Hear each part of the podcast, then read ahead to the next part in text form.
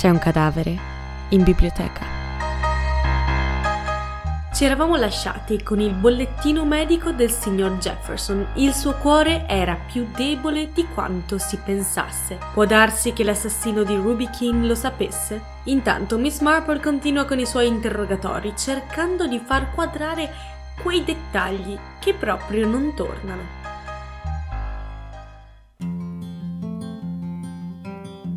Vorrete ammettere però che i due fatti si collegano bene l'un l'altro, diceva Harper a Henry Clithering. Prendere due piccioni con una fava, prima la ragazza e poi come conseguenza la morte del signor Jefferson, prima che avesse la minima possibilità di cambiare il testamento.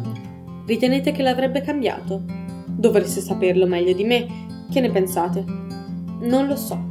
Prima che facesse la sua apparizione Ruby Keane, ho avuto modo di apprendere che aveva lasciato i suoi beni da dividersi fra Mark Gaskell e la signora Jefferson. Non vedo perché avrebbe dovuto fare adesso cambiamenti, ma la possibilità esisteva. Avrebbe potuto lasciare l'eredità a un ricovero di gatti o a qualche istituzione simile. Il sovrintendente Harper assentì. Non si può mai sapere se una persona abbia il cervello a posto, specie quando sa di poter liberamente disporre della propria fortuna senza impegni di carattere morale. Nel nostro caso non c'è parentela di sangue. È molto affezionato al ragazzo, il giovane Peter, osservò Clithering. Credete che lo consideri come un nipote? Lo dovreste sapere meglio di me? Sir Henry scosse il capo. No, non credo. C'è un'altra cosa che gradirei mi diceste, una cosa che non sono in grado di giudicare da solo. Voi che siete loro amico potreste essere al corrente. Mi piacerebbe molto sapere fino a che punto il signor Jefferson è attaccato al signor Gaskell e alla giovane signora Jefferson. Sir Henry aggrottò le sopracciglia. Non son ben certo di aver capito, sovrintendente. Beh, si tratta di questo. Indipendentemente dal legame di parentela, quale attaccamento prova Jefferson per quei due? Ah, ora capisco cosa intendete dire. Sì, signore, nessuno dubita che fosse molto affezionato a loro, ma questo affetto nasceva dal fatto che erano rispettivamente il marito e la moglie di sua figlia e di suo figlio, ma se uno di loro si fosse risposato? Clithering rifletté. Voi toccate un punto interessante, disse. Non saprei, sono incline a supporre, badate che è una mera opinione, che il fatto avrebbe causato un cambiamento notevole nel suo modo di fare. Avrebbe fatto loro gli auguri, non avrebbe sentito nascere nessun rancore, ma penso che il suo interessamento per loro sarebbe diminuito parecchio. In entrambi i casi? Credo di sì, sicuramente nei confronti del signor Gaskell e probabilmente anche con la signora Jefferson, sebbene per quest'ultima la cosa non possa essere completamente certa. E questo perché l'affetto che Jeff sentiva per lei credo fosse dovuto alle qualità stesse della nuora. Il fatto che si tratti di una donna ha la sua importanza, disse saggiamente Harper. È più facile per lui considerarla una figlia che vedere nel signor Gaskell un figlio. Funziona anche in direzione opposta. Le donne accettano con facilità un genero e lo considerano un figlio, mentre non molte sono disposte a vedere una figlia nella nuora. Poi proseguì. Avrei in mente di fare due passi fino al campo di tennis. Ho visto che Miss Marple è seduta là e desidererei chiederle di fare qualcosa con me. Mi piacerebbe che voi due vi metteste in collegamento. In che modo, sovrintendente? Per fare qualcosa che da solo non posso affrontare. Desidererei che voi affrontaste Edwards. Edwards? Che cosa volete da lui? Qualsiasi cosa vi venga in mente. Tutto quello che sa e che pensa. Informazioni sui rapporti fra i vari membri della famiglia e il suo giudizio sull'affare riguardante Ruby Keane, informazioni riservate. Conosce la situazione meglio di chiunque altro e come, ma con me non parlerebbe di sicuro, mentre con voi sì, poiché siete un gentiluomo e un amico del signor Jefferson. E qualcosa da lui può saltar fuori, se voi non avete nulla in contrario, naturalmente. Sir Henry disse serio: No, non ho nulla in contrario. Sono stato chiamato d'urgenza per trovare la verità e intendo fare del mio meglio. E aggiunse: E come credete che vi possa aiutare, Miss Marple? Nel trattare con certe ragazze, alcune di quelle studentesse, ne abbiamo scelte una mezza dozzina fra quelle che erano le migliori amiche di Pamela Reeves. È probabile che sappiano qualcosa, ci ho riflettuto, sapete, Mi pare che se la ragazza avesse davvero avuto l'intenzione di andare al Woolworth, avrebbe cercato di convincere un'amica ad andare con lei. Le ragazze di solito amano andare a far compere in compagnia. Effettivamente, penso che sia così. Può darsi che Woolworth sia stata solo una scusa. Voglio sapere dove stava andando. Magari si è lasciata sfuggire qualcosa. In quel caso sento che Miss Marple potrebbe essere la persona adatta per parlare con queste fanciulle. Vi dirò che conosce le ragazze meglio di me, senza contare poi che sarebbero impaurite dalla polizia. Mi pare, disse Sir Henry, che ci troviamo davanti a uno di quei problemi familiari di paese che costituiscono la specialità di Miss Marple. È molto sagace in materia. Il sovrintendente sorrise. Disse: avete proprio ragione, ben poco le sfugge. Miss Marple alzò gli occhi al loro avvicinarsi e li salutò cordialmente. Ascoltò la proposta del sovrintendente e accettò immediatamente. Mi sarebbe gradito potervi aiutare, signor Harper, e credo che forse sarò in grado di farlo. Ho a che fare con la scuola domenicale, lo sapete, con gli scout e le guide, con l'orfanotrofio. Faccio parte del comitato e parlo spesso con le patronesse, nonché col personale di servizio. Sì, ho una certa quale esperienza a capire quando una ragazza dice la verità o quando vuole nascondere qualcosa. Si può dire che siete un'esperta, disse Sir Henry. Miss Marple gli lanciò un'occhiata carica di rimprovero e disse: oh, vi prego, non ridete di me. Non me lo permetterei mai, avete riso di me troppe volte. In un paesino si vedono tante magagne, mormorò Miss Marple, come per spiegare. A proposito, disse Sir Henry, ho chiarito un punto che vi interessava. Il sovrintendente mi dice che nel cestino della carta straccia di Ruby sono stati trovati ritagli di unghie. Miss Marple disse pensosamente: ah sì? Allora è quello che... Perché volevate saperlo, Miss Marple? Chiese il sovrintendente. La signorina spiegò. Era uno degli elementi che, vedendo il cadavere, mi sono sembrati fuori posto. Le mani stonavano e di primo acchito non capivo il perché. Poi ho pensato che le ragazze solite a truccarsi molto, di regola, portano anche le unghie molto lunghe. Naturalmente so che anche le ragazze, dappertutto, si mangiano le unghie. È un vizio che è molto difficile abbandonare, ma la vanità viene spesso in loro aiuto. Pensavo però che quella fanciulla non si fosse ancora tolta quell'abitudine, finché il ragazzetto, Peter, lo conoscete, non ha detto qualcosa che ha dimostrato che le sue unghie erano state lunghe e che se n'era rotta una impigliandola da qualche parte, sicché allora ha dovuto tagliarsi le altre per ragioni di estetica. Perciò ho chiesto notizie dei ritagli a Sir Clithering, che mi ha detto di averli trovati. Avete detto or ora? Era uno degli elementi che, vedendo il cadavere, mi sono sembrati fuori posto, disse Sir Henry. Che altro c'era? Miss Marple scosse il capo con forza. Oh sì, disse. C'era anche il vestito. Il vestito era completamente fuori posto. I due uomini la guardarono con curiosità. Oh bella, e perché mai? Fece Sir Henry. Beh, vedete, si trattava di un vecchio abito, l'ha detto anche Josie, e ho avuto modo di rendermi conto io stessa che si trattava di un indumento vecchio e alquanto logoro. Appunto per questo era fuori posto. Non ne vedo la ragione. Ebbene, non s'era pensato che Ruby Keane avesse cambiato l'abito per uscire a incontrarsi con qualcuno nei riguardi del quale, presumibilmente, la ragazza aveva avuto quello che i miei nipotini chiamano un colpo di fulmine? Gli occhi del sovrintendente scintillarono un po'. In teoria sì, aveva un appuntamento con qualcuno, forse un amichetto, così per dire. E allora perché mai? Domandò Miss Marple. Aveva addosso un vestito vecchio? Il sovrintendente si grattò la testa pensierosamente. Capisco il vostro punto di vista. Voi pensate che avrebbe dovuto indossarne uno nuovo? Penso che avrebbe dovuto mettersi il migliore che aveva. Così fanno le ragazze. Ma sentite, Miss Marple, la interruppe Sir Henry, supponiamo che sia uscita per questo appuntamento. Siccome sarebbe andata su una macchina scoperta o a camminare da qualche parte, non avrebbe rischiato di rovinare un vestito nuovo. Andava meglio un vestito vecchio. «Sì, certo, questa sarebbe stata la cosa sensata da fare», disse il sovrintendente. Miss Marple si rivolse a lui e parlò con tono animato. «La cosa più sensata da fare sarebbe indossare pantaloni e un pullover o un completo di tweed. Questo, naturalmente, non voglio sembrare snob, ma temo che non se ne possa fare a meno, è quanto avrebbe fatto una ragazza della nostra classe.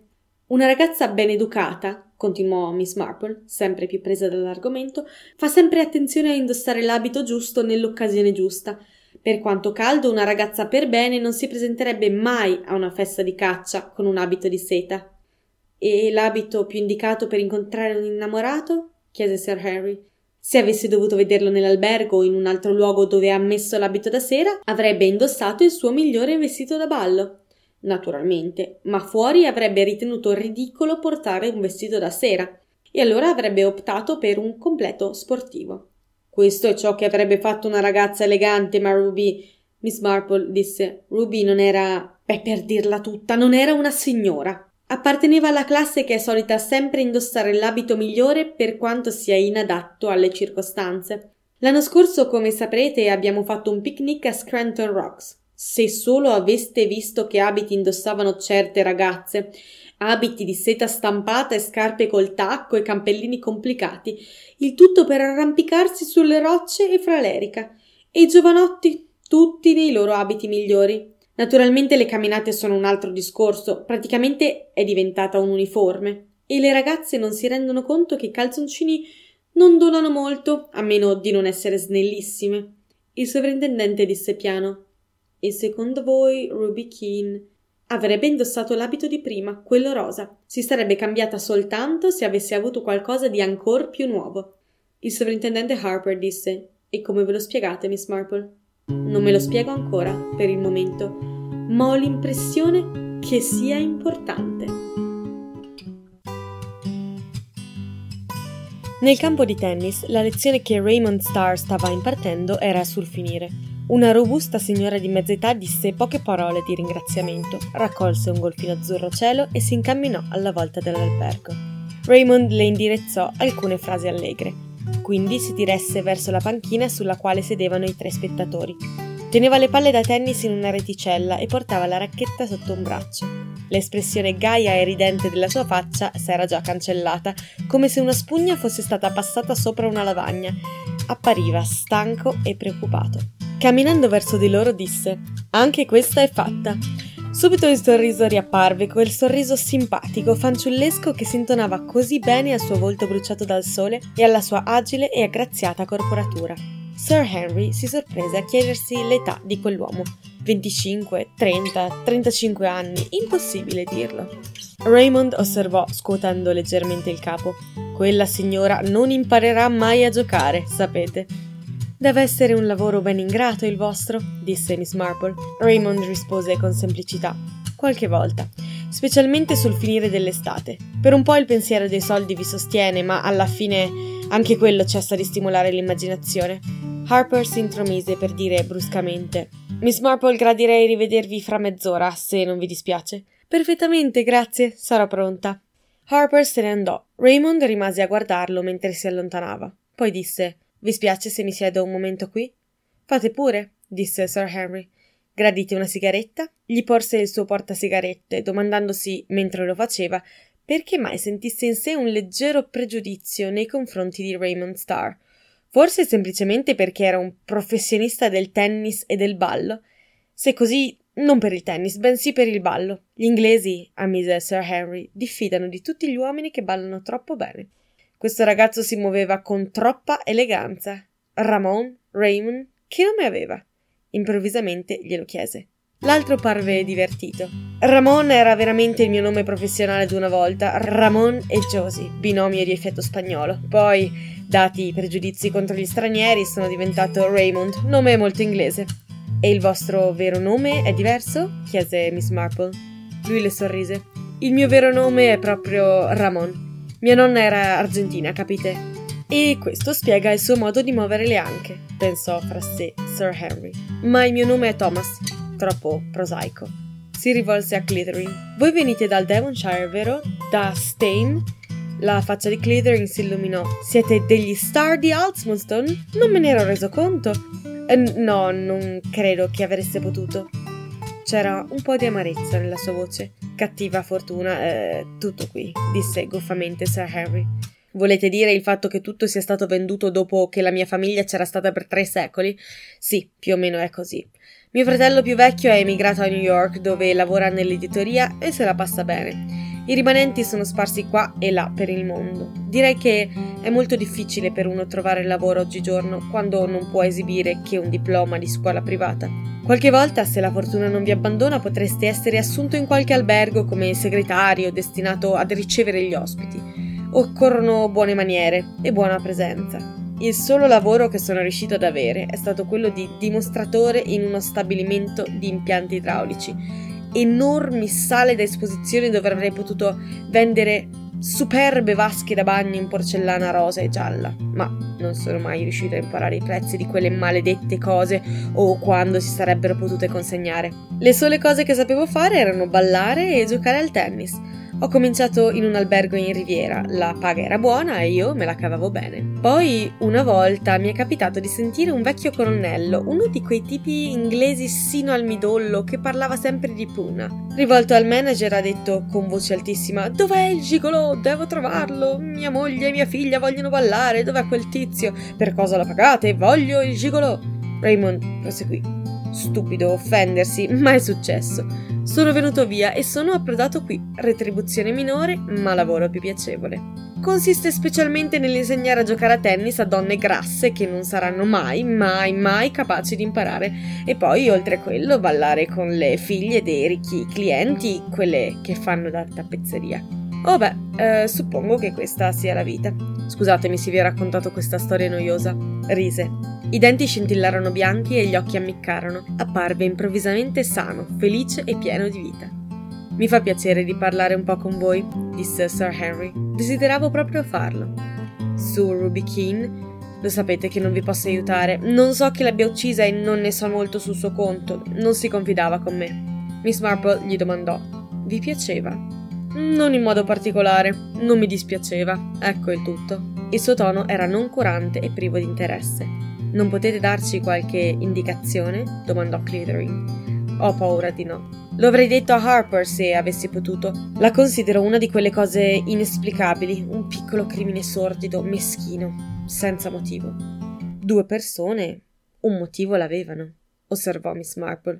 Sir Henry la guardò con attenzione. «Davvero?» Raymond sembrò sorpreso.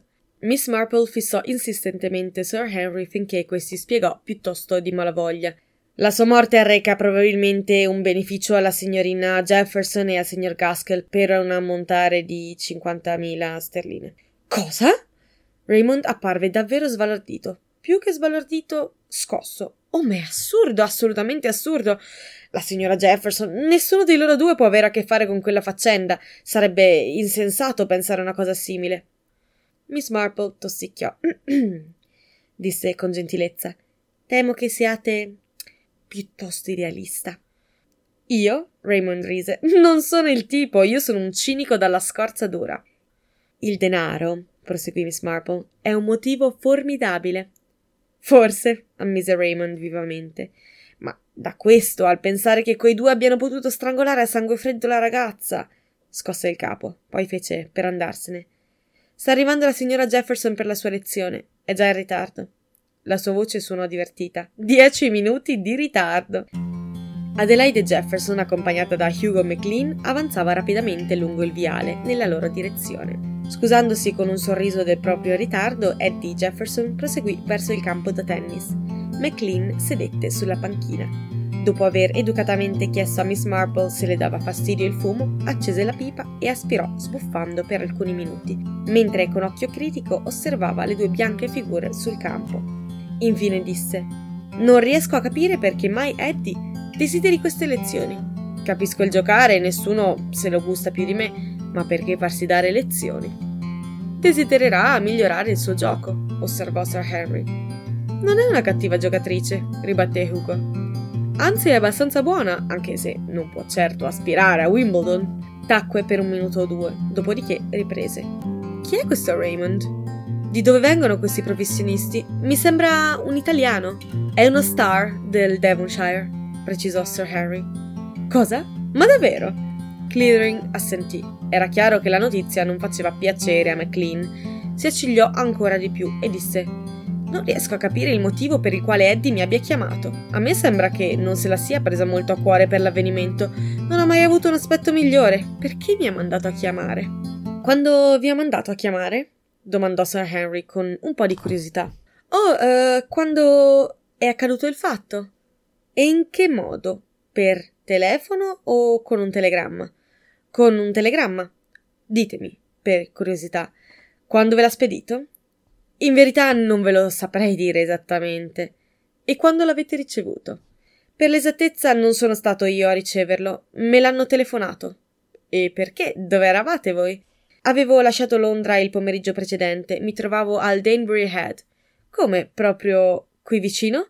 «Sì, piuttosto strano, vero? Ho ricevuto il messaggio mentre mi recavo a fare una partita a golf e allora sono tornato subito.» Miss Marple lo sbirciò pensierosa. Aveva l'aria di essere a disagio. Lei disse: «Ho sentito dire che quel posto è gradevole e a buon mercato.»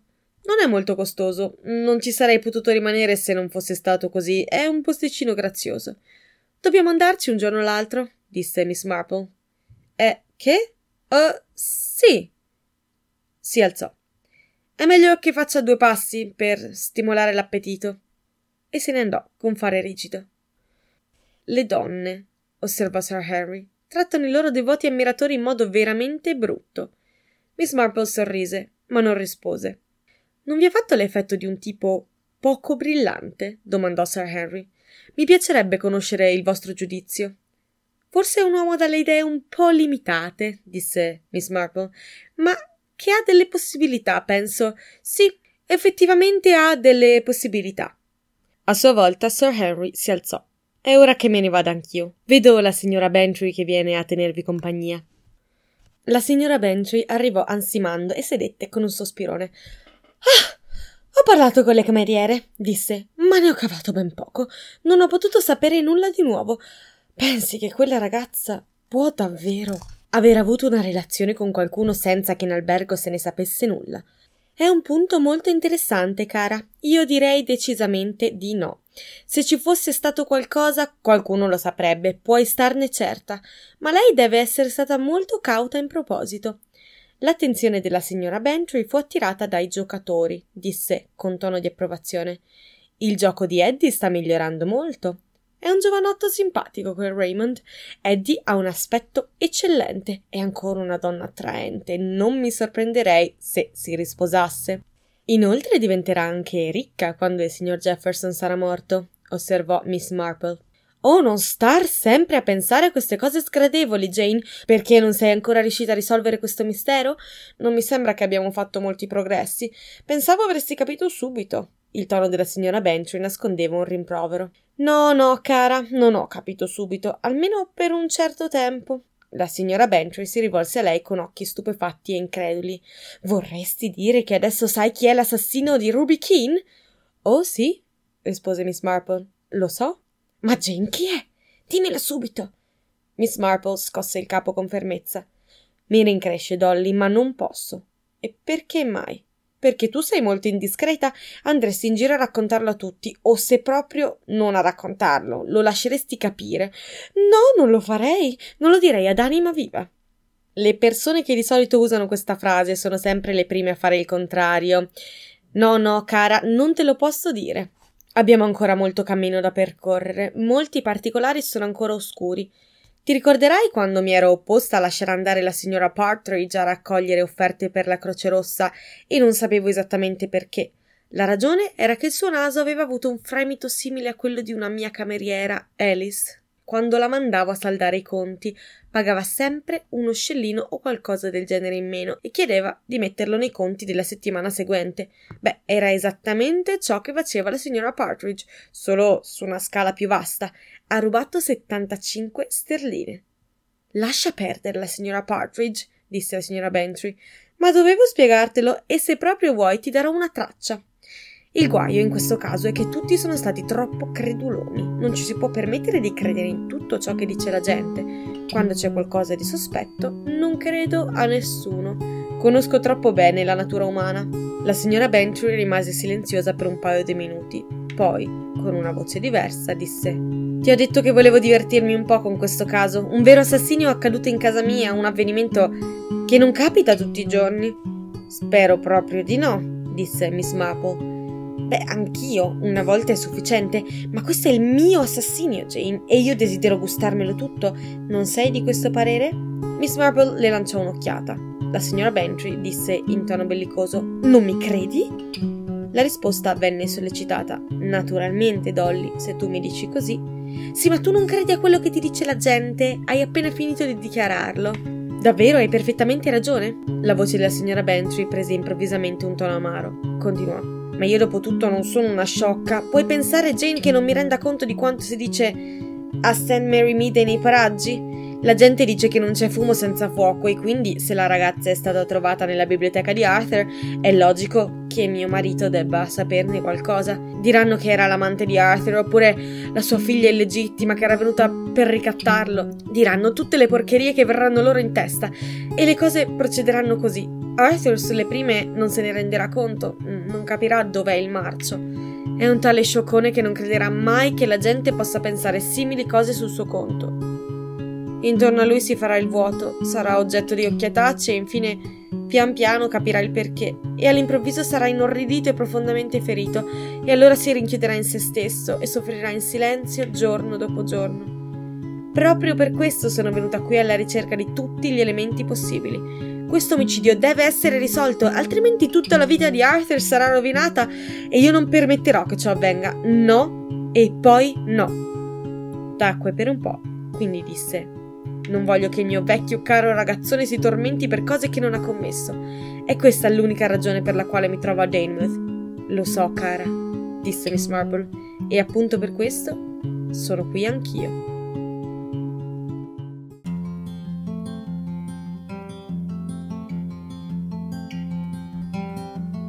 In una stanza tranquilla dell'albergo, Edwards ascoltava con deferenza Sir Henry Clithering. «Edwards, vorrei farvi alcune domande, ma prima di tutto voglio che capiate la mia posizione. Sono stato un tempo alto commissario di Scotland Yard, attualmente sono a riposo. Il vostro padrone mi ha fatto venire qui all'indomani della tragedia e mi ha pregato di usare tutto il mio tatto e la mia esperienza per scoprire la verità». Tacque. Edwards, con i suoi chiari occhi intelligenti fissi sul viso dell'interlocutore, chinò il capo. «Certo, signore». Clithering proseguì pacatamente: «In tutti i casi polizieschi c'è sempre una quantità di informazioni che sono tenute nascoste. Il motivo è di vario genere, vuoi perché tocca direttamente la famiglia, vuoi perché non si ritengono di utilità al caso e infine perché, alle volte, costituiscono un motivo di imbarazzo per le parti interessate». Nuovamente Edwards disse: «Certamente, signore». «Io ritengo, Edwards, che vi siate reso conto molto chiaramente degli aspetti essenziali del fatto.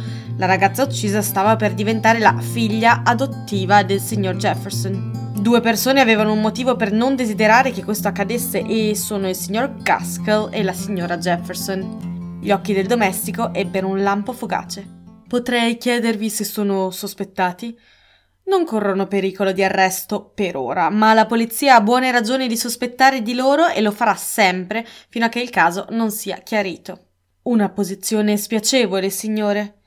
«Molto spiacevole, sicché per arrivare alla verità è necessario che si conoscano tutti gli aspetti della situazione. Molto dipende, anzi deve dipendere, dalle reazioni, dalle parole e dai gesti del signor Jefferson e della sua famiglia. Che cosa hanno provato, che cosa hanno lasciato trasparire, che cosa hanno detto. Lo chiedo a voi, Edwards, come informazione privata, cioè come informazione che solo voi siete in grado di dare. Conoscete il vostro padrone e dall'osservazione delle variazioni del suo umore sarete probabilmente in grado di intuirne la causa. Ve lo chiedo non come poliziotto, ma come amico del signor Jefferson. Il che equivale a dire che se verrò a sapere qualcosa che secondo me non ha attinenza col fatto, non la comunicherò alla polizia». Tacque. Edwards disse calmo: «Capisco, signore.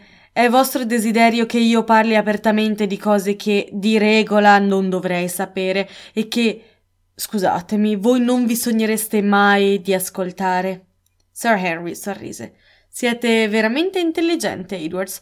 È proprio quello che intendevo». Edwards riflette un minuto o due, quindi cominciò a parlare. «Ebbene, conosco abbastanza il signor Jefferson ed è naturale perché sono con lui da molti anni.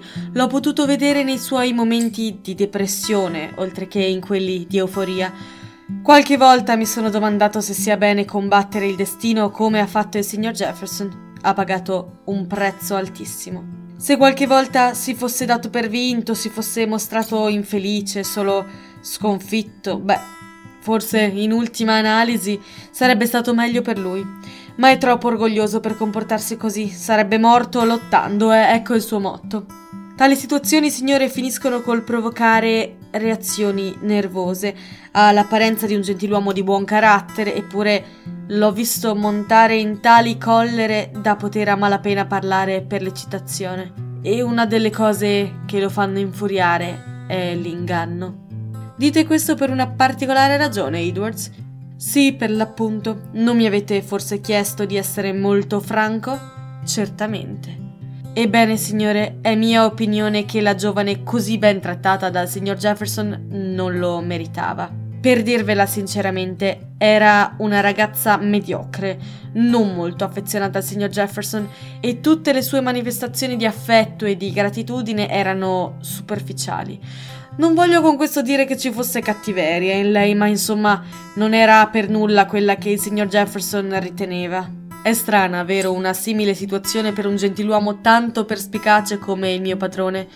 Non era facile ingannarlo sul conto delle persone, ma quando si tratta di una ragazza, anche un gentiluomo può mancare di obiettività nel proprio giudizio. La signora Jefferson, giovane, verso la quale il mio padrone provava molta simpatia, quest'estate ha cambiato parecchio. Lui se n'è accorto e gli ha fatto una cattiva impressione perché, vi ripeto, le era molto molto affezionato. Non altrettanto si può dire nei confronti del signor Mark. Sir Henry interruppe. E nonostante questo l'ha tenuto sempre con sé? Sì, ma solo per causa della signorina Rosamond, che poi è divenuta la signora Gaskell. Quella figliola era la pupilla dei suoi occhi, la adorava, e il signor Mark rimaneva pur sempre il marito della signorina Rosamond. E se il signor Mark si fosse risposato? Il mio padrone ne sarebbe stato furioso. Sir Henry alzò le sopracciglia. Davvero? Non lo avrebbe dimostrato, ma lo sarebbe stato. E se la signorina Jefferson avesse fatto la stessa cosa? Anche in questo caso il signor Jefferson sarebbe rimasto dispiaciuto. Vi prego di proseguire, Edwards. Vi stavo descrivendo, signore, quello che il mio padrone provava per la ragazza. Ho spesso osservato nei gentiluomini presso i quali sono stato a servizio che quando si trovano in una situazione come questa era come se fossero in preda a una sorta di malattia. Vogliono proteggere la ragazza, difenderla, prodigarle benefici e 9 volte su 10 la beneficata dimostra molta capacità di pensare ai fatti suoi e di badare alla propria fortuna. Pensate forse che Ruby Keane sia stata un'intrigante? A dire il vero le mancava completamente l'esperienza poiché era molto giovane, ma una volta entrata nel gioco, così per dire, ha dimostrato la stoffa di una perfetta intrigante. In 5 anni sarebbe diventata un'esperta in materia. Sono lieto di sentire la vostra opinione sul suo conto, è importante, e ora non ricordate nessun caso nel quale questo argomento sia stato discusso dal signor Jefferson e dai suoi familiari?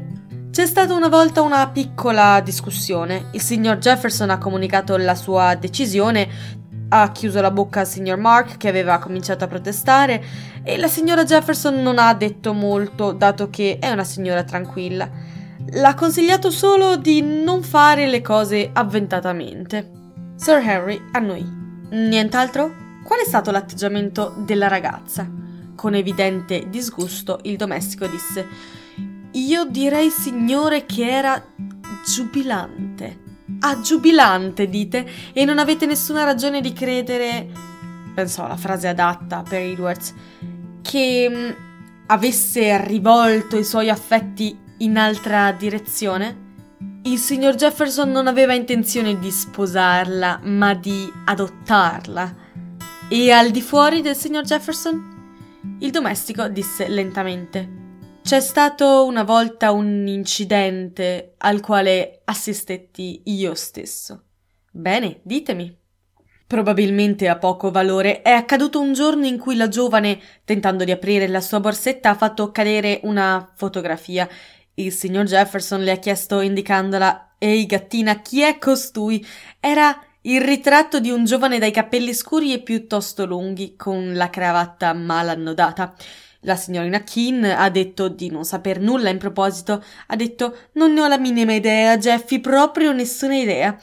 E non riesco a capire come si possa trovare nella mia borsetta, io non ce l'ho messa. Il signor Jefferson non era del tutto stupido e la storiella non gli pareva sufficientemente convincente. Se è un po' arrabbiato, se è accigliato, e la sua voce sembrava un grugnito quando ha detto «Andiamo gattina, andiamo, lo sai bene chi è quel tale». Lei allora ha cambiato tattica, pareva spaventata. «Ah, adesso lo riconosco, viene qui qualche volta e ho ballato con lui, ma non so il suo nome. Lo stupido idiota deve aver messo la sua fotografia nella mia borsetta senza che me ne accorgessi. Questi ragazzi sono sempre così sciocchi». Scosse il capo e ridacchiò e la cosa morì lì, ma non era una versione verosimile, vi pare? E non credo che il signor Jefferson l'avesse bevuta. Le aveva lanciato un paio di occhiate scrutatrici e spesso, dopo quell'episodio, le chiedeva dove era stata quando rientrava. Non avete mai avuto l'occasione di vedere in albergo l'originale di quella fotografia? No, signore, ma io non uso frequentare molto i luoghi dove il pubblico si trattiene. Sir Henry annui, chiese ancora qualcosa, ma Edwards non seppe dirgli nient'altro. Al posto di polizia di Danemouth, il sovrintendente Harper stava interrogando Jesse Davis, Florence Small, Beatrice Henniker, Mary Price e Lillian Ridgway. Si trattava di ragazzine più o meno della stessa età, dalla mentalità poco diversa l'una dall'altra. Erano figlie di fattori e di bottegai del contado. Tutte raccontavano la medesima storia, e cioè che Pamela Reeves era apparsa del tutto normale, aveva detto solo che si sarebbe recata da Woolworth e che avrebbe poi fatto ritorno a casa con l'autobus. In un angolo dell'ufficio sedeva un'anziana signora. Le ragazze la scorsero appena. Se l'avessero guardata meglio si sarebbero certamente chieste chi mai fosse. Non apparteneva certo alla polizia. Avrebbero forse pensato che, al pari di loro, era una teste da interrogare. L'ultima fanciulla era già uscita. Il sovrintendente si asciugò la fronte e rivolse gli occhi in direzione di Miss Marple. Il suo sguardo era interrogativo ma privo di speranza. Allora Miss Marple disse brevemente «Vorrei parlare con Florence Small». Il sovrintendente inarcò le sopracciglia ma acconsentì e suonò un campanello. Apparve un agente al quale Harper ordinò «Florence Small».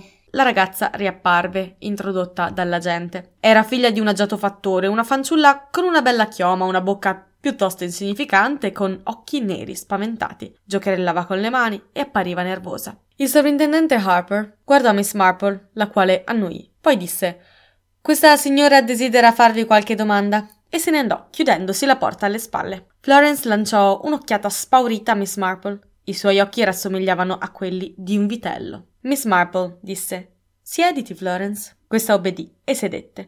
Inconsciamente si sentì d'improvviso a suo agio e meno spaurita. L'atmosfera poco familiare e terrorizzante dell'ufficio di polizia era sostituita da qualcosa di più cordiale. Miss Marple disse «Tu capisci, Florence? È della massima importanza che si sappia tutto quanto ha fatto la povera Pamela nel giorno della sua morte. Non ti pare?»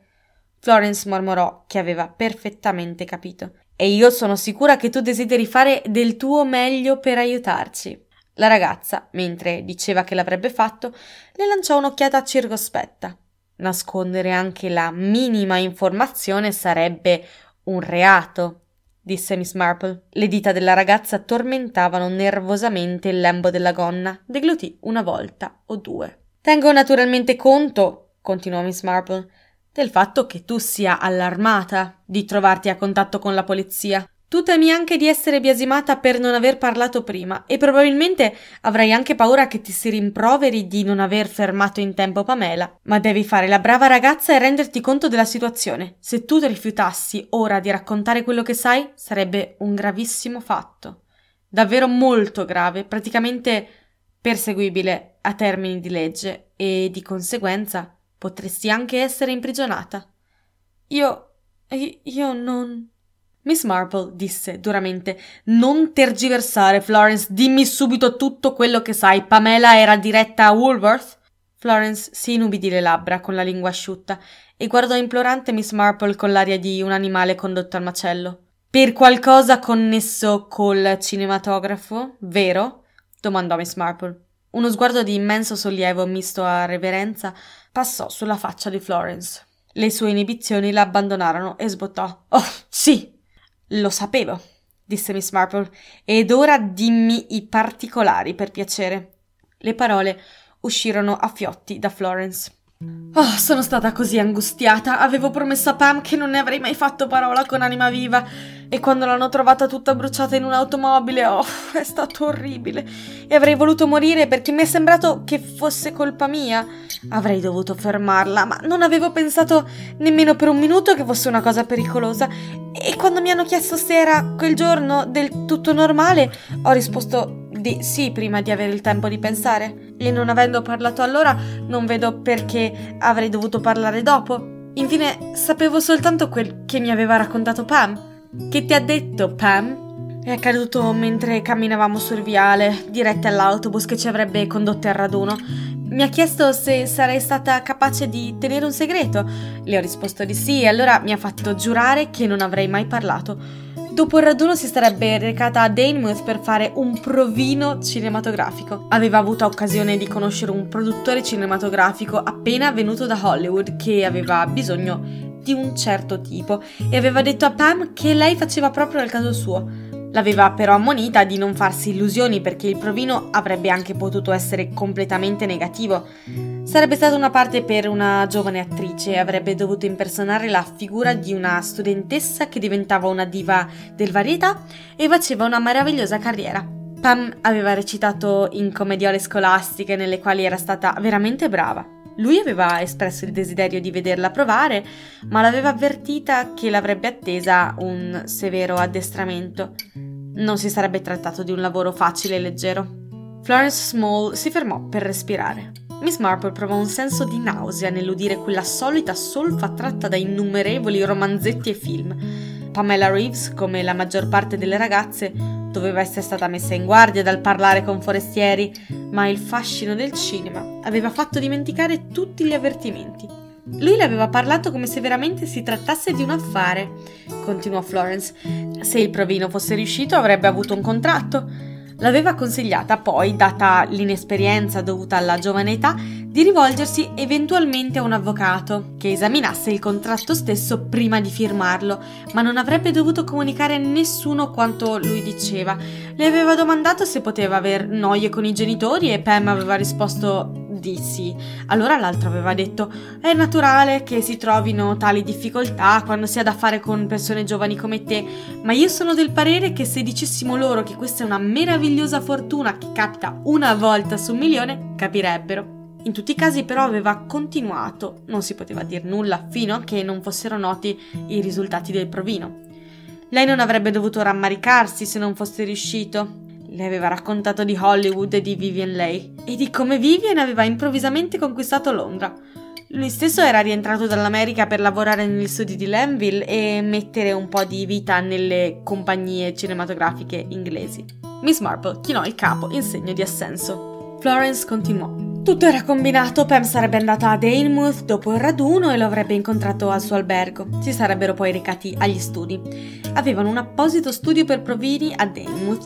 Lì si sarebbe fatto questo provino, dopodiché avrebbe potuto rincasare con l'autobus. Avrebbe potuto dire che veniva a Danemouth per fare delle compere e entro pochi giorni le avrebbe comunicato i risultati, che, se favorevoli, avrebbero indotto il gran capo, il signor Hartmeister, a parlare con i genitori di lei. La faccenda si presentava veramente meravigliosa. Io ero verde di rabbia. Pam ha partecipato al raduno senza scomporsi, ergo non per nulla le avevamo dato il soprannome di faccia di bronzo. Dicendomi poi che sarebbe andata a Danemouth da Woolworth mi ha strizzato l'occhio. L'ho vista incamminarsi lungo il sentiero». Florence incominciò a piangere. L'avrei potuta fermare, avrei dovuto capire che quella cosa non poteva essere vera. Sarebbe stato mio dovere parlare con qualcuno, vorrei essere morta io». Su, Miss Marple le batté su una spalla. «Tutto è naturale, nessuno ti biasimerà e hai fatto bene a raccontarmelo». Dedicò qualche minuto a consolare la ragazza. 5 minuti più tardi stava raccontando il risultato al sovrintendente Harper, che l'ascoltava con volto cupo. «L'astuto demonio!» disse. «Per Dio, lo sistemerò io! Tutto questo mette le cose su di un altro piano!» «Certamente!» Harper la guardò di traverso. «E non siete sorpresa?» «No, mi aspettavo qualche cosa di simile!» Il sovrintendente Harper le chiese, curioso: «Quale fatto ha attirato la vostra attenzione proprio su quella ragazza? Mi sembravano tutte mortalmente spaventate, fra di loro c'era ben poco da scegliere». «Voi non avete un'esperienza pari alla mia in fatto di ragazze che mentono. Florence, come ricorderete, vi guardava dritto negli occhi, stava molto rigida e muoveva nervosamente i piedi, proprio come le altre. Ma voi non l'avete osservata mentre usciva dalla stanza. In quel momento ho capito che stava nascondendo qualcosa. Di solito si rilassano troppo presto. La mia cameriera Janet lo faceva sempre», spiegava in modo convincente come i topi avessero mangiato l'ultimo pezzetto di torta, «e poi si tradiva sogghignando mentre si allontanava». «Vi sono veramente grato», fece Harper, ed aggiunse pensieroso: «Gli studi di Lanville, eh?» Miss Marple non rispose. Si alzò. «Temo di dovermene andare in fretta. Sono veramente contenta di avervi potuto aiutare». «Ritornate all'albergo?» «Sì, per fare i bagagli. Debbo rientrare al più presto possibile a St. Mary Mead, dove mi attende un mucchio di lavoro». Miss Marple uscì dalla porta finestra del suo salotto, imboccò il vialetto del giardino, varcò un cancelletto che dava sulla proprietà del pastore, attraversò il giardino della canonica e si avvicinò alla porta finestra per bussare delicatamente. Il pastore si trovava nel suo studio intento a comporre il sermone della domenica, mentre sua moglie, che era giovane e bella, stava ammirando i progressi del loro rampollo che sgambettava sul tappeto. «Posso entrare, Griselda?» «Ma certamente, Miss Marple, ma guardate David, è arrabbiato perché può strisciare solo in un senso, desidera fare qualcosa e più si industria a tentare più scivola indietro nella cassetta del carbone». «Ha un bellissimo aspetto, Griselda». «Non c'è male, vero?» disse la giovane madre sforzandosi di assumere un tono indifferente. «Naturalmente io non mi cruccio molto dietro a lui, tutti i libri dicono che il bambino deve essere lasciato in pace il più possibile». «Molto saggio, cara», disse Miss Marple. Sono venuta per domandare se non c'è qualche colletta da fare». La moglie del reverendo la guardò con occhi piuttosto meravigliati. «Oh, un mucchio di cose!» disse gaiamente. «C'è sempre qualcosa!» e contò sulle dita: il fondo restauri della navata, la missione di St. Giles, poi le vendite del mercoledì, poi le madri nubili, l'escursione dei Boy Scout, il premio per i lavori di cucito e infine l'appello del vescovo diretto ai pescatori d'alto mare. «Perfetto», disse Miss Marple. «Avrei intenzione di fare un giretto per le offerte, naturalmente con il vostro consenso». «State seguendo qualche pista?» «Credo di sì. E naturalmente io vi do l'autorizzazione. Incaricatevi delle vendite dei lavori. Sarebbe bello raccogliere del denaro al posto di quei terribili sacchetti profumati, di quei comici nettapenne, di quei miseri vestiti per bambini e quei grembiolini da bambola. Suppongo», continuò Griselda accompagnando l'ospite verso la porta, «che non vogliate dir nulla su quella faccenda?» «Più tardi, mia cara», disse Miss Marple, scappando. Con un sospiro, la giovane madre ritornò a sedersi sul tappeto e, tanto per rimanere fedele ai suoi principi di severa trascuratezza, con la testa abbassata toccò sulla pancia il bambino, in modo che lui poté afferrarla per i capelli e tirarglieli con grida di gioia. Dopodiché si rotolarono avviluppati assieme fino alla porta aperta, dove si incontrarono con la domestica, che annunciava proprio in quel momento alla più influente delle parrocchiane, che non poteva soffrire i bambini: «La signora è in casa». Al che Griselda si rizzò a sedere e cercò di darsi un contegno dignitoso, come essa diceva alla moglie di un pastore.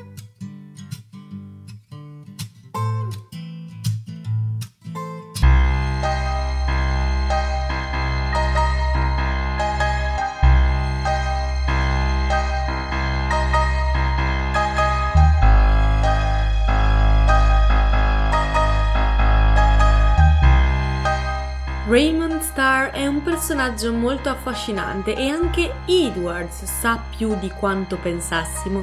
Ruby Keane non era per niente amata, se non dal signor Jefferson, e dalle amiche di Pamela Reeves spuntano particolari interessanti. E che cosa c'entra una raccolta offerte con il resto della vicenda? Lo scopriremo nella prossima puntata di C'è un cadavere in biblioteca, sempre qui su Samba Radio.